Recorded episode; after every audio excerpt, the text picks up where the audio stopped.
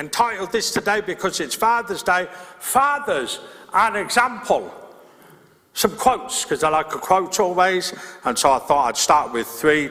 Uh, the first one is this Every father should remember his children one day will follow his example more than his advice. The second one is this will relate to this, dads. A father carries photos in his wallet where his money used to be. My favourite one, which I dedicate to, to my two special daughters, being a father, this one really touches me in the fields, this one. It says, is probably my favourite Father's Day quote. I smile because I'm your dad. I laugh because there's nothing you can do about it. That's my very favourite one today. It says, the role of the father has changed in society. So somebody said the media does not portray a picture uh, of fatherhood uh, in a good way sometimes. When it comes to Mother's Day, we do this. We, we throw open everything, don't we? And mothers, and we, we celebrate mothers, and rightly so. But Father's Day, we're always sometimes just a little bit apprehensive, a little bit uncomfortable because of people's uh, personal stories and personal relationships uh, with their father. And fatherhood has been under attack for many years. He says so many different uh, makeups of the family now and stuff that society would want to teach us. But fatherhood it, it still has a place uh, in society today, and we need to share that from the front of church, and we need to celebrate the good dads, don't we? We, we must do that, though. We give a box of chocolates to both mothers and the fathers. The appreciation of being a good mother uh, or a good father goes much beyond that, goes further beyond that, that we should celebrate uh, good fathers, regardless of people's personal experiences. If you've had a bad experience of an earthly father, that doesn't stop you uh, being a good father. It, it, it shouldn't you know, and obviously God is our example as a father, and you know, there's no need for us uh, to become the bad role model that we may have experienced but actually to be the good role model uh, because God uh, encourages us and challenges us to do that uh, as fathers, that there's no more important responsibility for us. And we want to be good fathers. I realise in my own personal experience that one day when you leave the hospital all those years ago, you're handed these bundles of joy with no manual to say, this is what you do with them and stuff. You just sort of, uh, as you grow together, as they grow up, as they grow together, it says you, you do your best. And then you look back and you think, I hope I did my best, and I hope I did everything that I could do. I hope I, I was a good example, or uh, even a bad warning, but I, more I hope I was a good example and stuff. And we would all do that because we only have a limited amount of time. You know, there was a time where sometimes you look up and when you look around all the little ones running around church, I often say to the parents, I say, it was only yesterday that I remember mine running around that, they were that size and it just goes in the blink of an eye, doesn't it? And you realise you only have that short amount of time to mould and influence them to become, not the people that we want them to become, but the people that we believe that God wants them to become. The 18 years, in a sense, that we have them because, you know, when they get to that age, they say they're adults. They say they're adults, but they're still looking for your money, your car, your food, your, their washing done and stuff. But they still tell you they're adults and stuff. And it amounts to 6,570 days.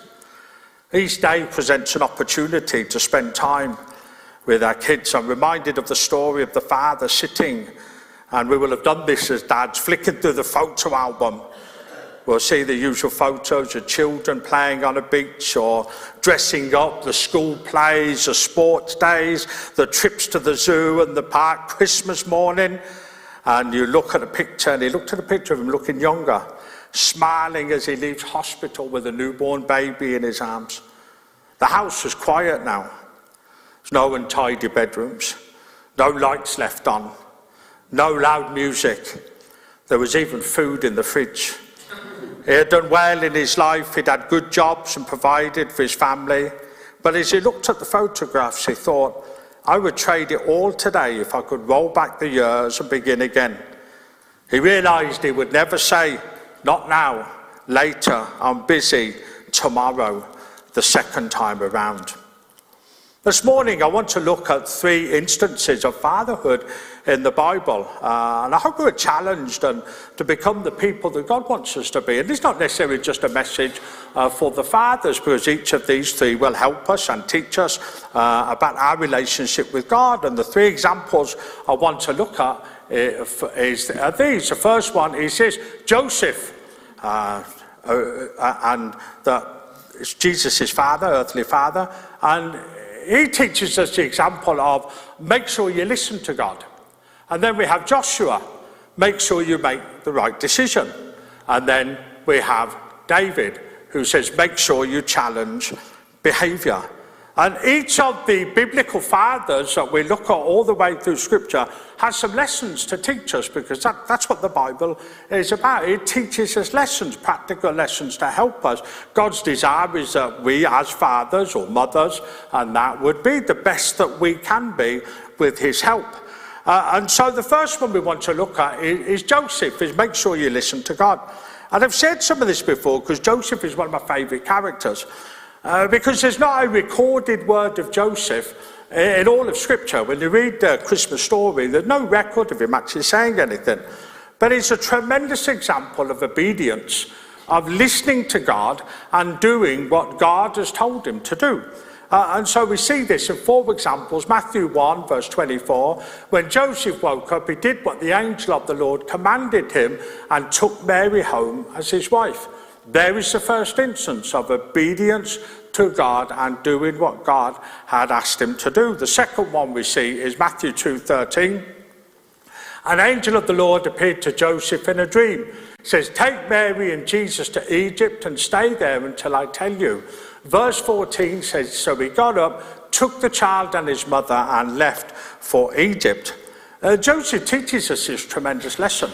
Uh, I've yes put his family first, but in a sense, above that was listening to God of how to put his family first. That actually what he did was he, he heard what God had to say and then he went to do it. He was obedient to what God had to say. And then the third one that we see, because these are the examples, after Herod died, an angel of the Lord appeared in a dream to Joseph, told him to take the child to Israel. And verse 21 says, So he got up, took the child, and went to the land of Israel. And then finally, verse 22, having been warned in a dream, he withdrew to the district of Galilee.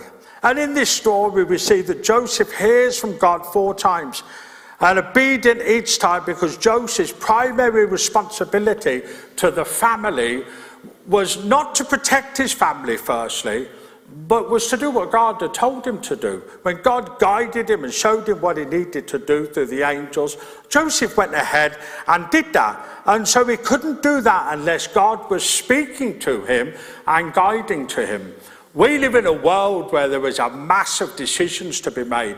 They involve our kids and they involve stuff that goes on in society. Unless we have that guidance of God, unless we have the Word of God that we're reading and the voice of God that we're listening to, we won't know what to do. And Joseph is this example. And not really, he doesn't say anything. But he just responds to what God tells him to do. And I think what a tremendous example he is as we look uh, at being an example today as a father. That actually, at the beginning of Jesus' earthly life, Joseph was pivotal, so important in his responsibility towards uh, uh the, the Mary and to Jesus in what he did. And we as the fathers, we must make sure we listen to God for he will guide us in every situation that we face. The second one that we see this morning is this is Joshua. Make sure you make the right decisions. Joshua 24, verse 15, a very well known verse, but it says, As for me and my household, we will serve the Lord. Somebody said this they said, Decisions are public displays of our character. How, how true is that? We're constantly faced with choices we have to make. Each parent has to do, in a sense, what they sense is best for their children. That's a responsibility of both motherhood and fatherhood. It says Joshua makes a choice for his home uh, because uh, in a land now surrounded by idolatry, They're in a land that's surrounded by choices and decisions that have to be made. And Joshua, as the head of his household, simply makes that verse as a declaration. But as for me and my household, we will serve the Lord. His choice was for his household to serve one God only, to worship one God only.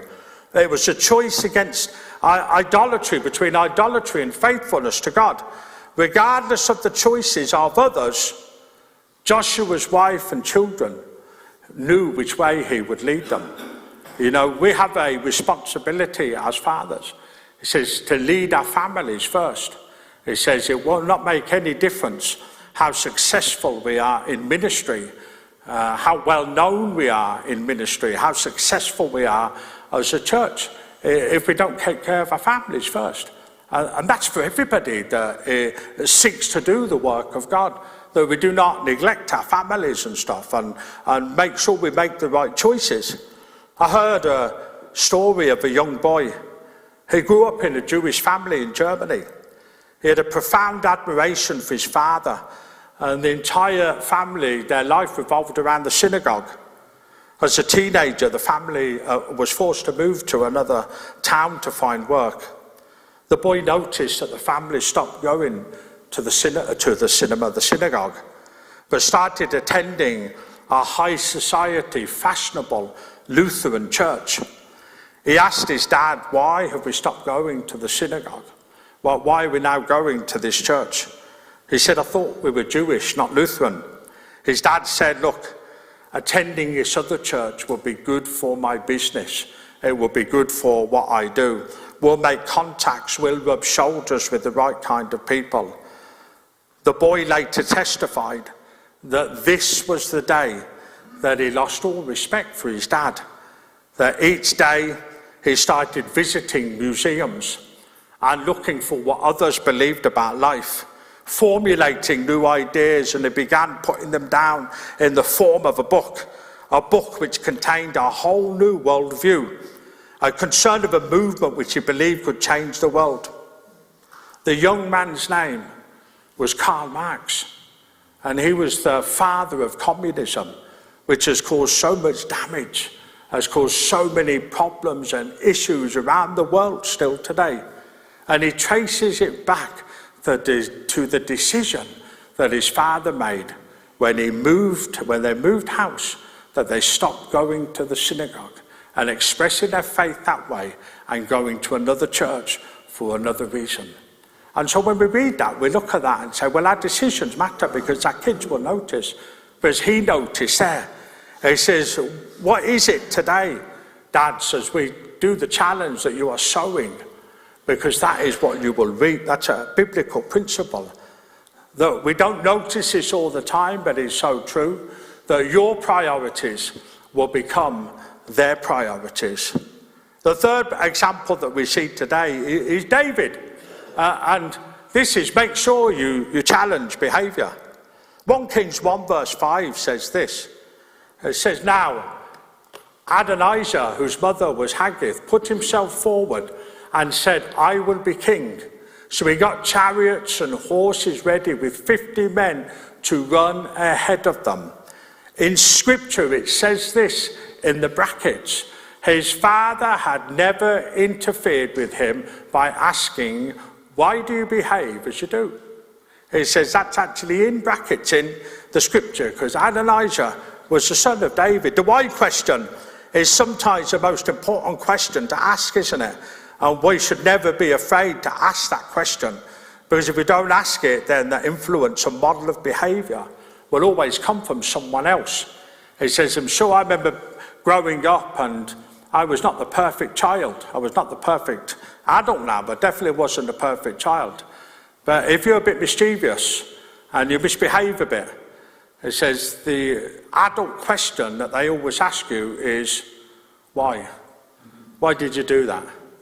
I remember being at school in, and it was a different school, probably P7 it would have been. And a friend of mine had been away in Australia and they'd brought back a boomerang. And I thought to myself, this would be great, not realizing how powerful a boomerang was. So we went out to the school fields and we threw this boomerang, and obviously it's supposed to return to you. That's what it says on the packet. It's supposed to come back to you. And I remember throwing this boomerang, and it didn't come back to me. It went through the window of one of the classrooms. And I remember the teacher coming out and back then, teachers, you know, there was none of this, you know, teachers, I, I can be a teacher today. And I talk to my wife and she tells me about some of the kids you, uh, you know, you but you couldn't do that. But back then, teacher came running out and he got hold of me. And the first question he said was, why? Why did you do that? And I tried to explain to him, but it didn't work. You know what I mean? It's a boomerang. Supposed to come back to me. Classroom was in the way. You know, that sort of thing. but it's the why question all the time, isn't it? Challenging. We are allowing kids and teenagers and the younger generation to grow up in a world that just simply never asks why. Why? They are making decisions that are detrimental to their health, to their bodies, to the choices and decisions that they may regret later on in life and stuff. And so we have a responsibility to ask that why question. It says Adonijah was David's fourth son. He rebelled against his father by proclaiming himself king. And even though God and David had designated Solomon as the next king, despite his record as a good ruler, David really failed greatly as a father because he just never asked his kids that why question that why were they doing stuff? Just to, because that's part of the guidance and it's part of the help and it's part of the advice. And we're thankful for the fathers and the mothers and the eh, people that inspire and are examples to those people who are younger because they do ask the why question because they'd simply present it there. For David's successes, his tragedy was his children. And despite his love for his kids, he never really invested in them. Uh, and that meant all these great strengths that he had never, in a sense, passed on to his children. Never asked that question why do you behave as you do? And it's a tremendous responsibility for, for us as dads. And I finish with this. This is a great challenge for all of us, for me. Uh, in particular, as I read this, it says to be the spiritual leader in the home, you have to be the spiritual example in the home. And how true is that? What a challenge for us today as fathers, uh, as mothers, as people are there. It says for us, not just to say we're the spiritual leader, but to be the example of the spiritual leader in the house. It's that that I leave you with on this, on this Father's Day, the special day where we celebrate dads. Let, let's take a moment to pray. Father, we thank you today. We thank you, Father, for the dads in church today, this morning. Thank you for those dads, the example, Father God, to their children in the homes, Father God. We thank you for the mothers that step in and step up for the situations and circumstances where there's no dad there. We thank you for their example uh, and what they do. And Father, we thank you as we look at this today, Lord. Uh, there was a challenge for each and every one of us today.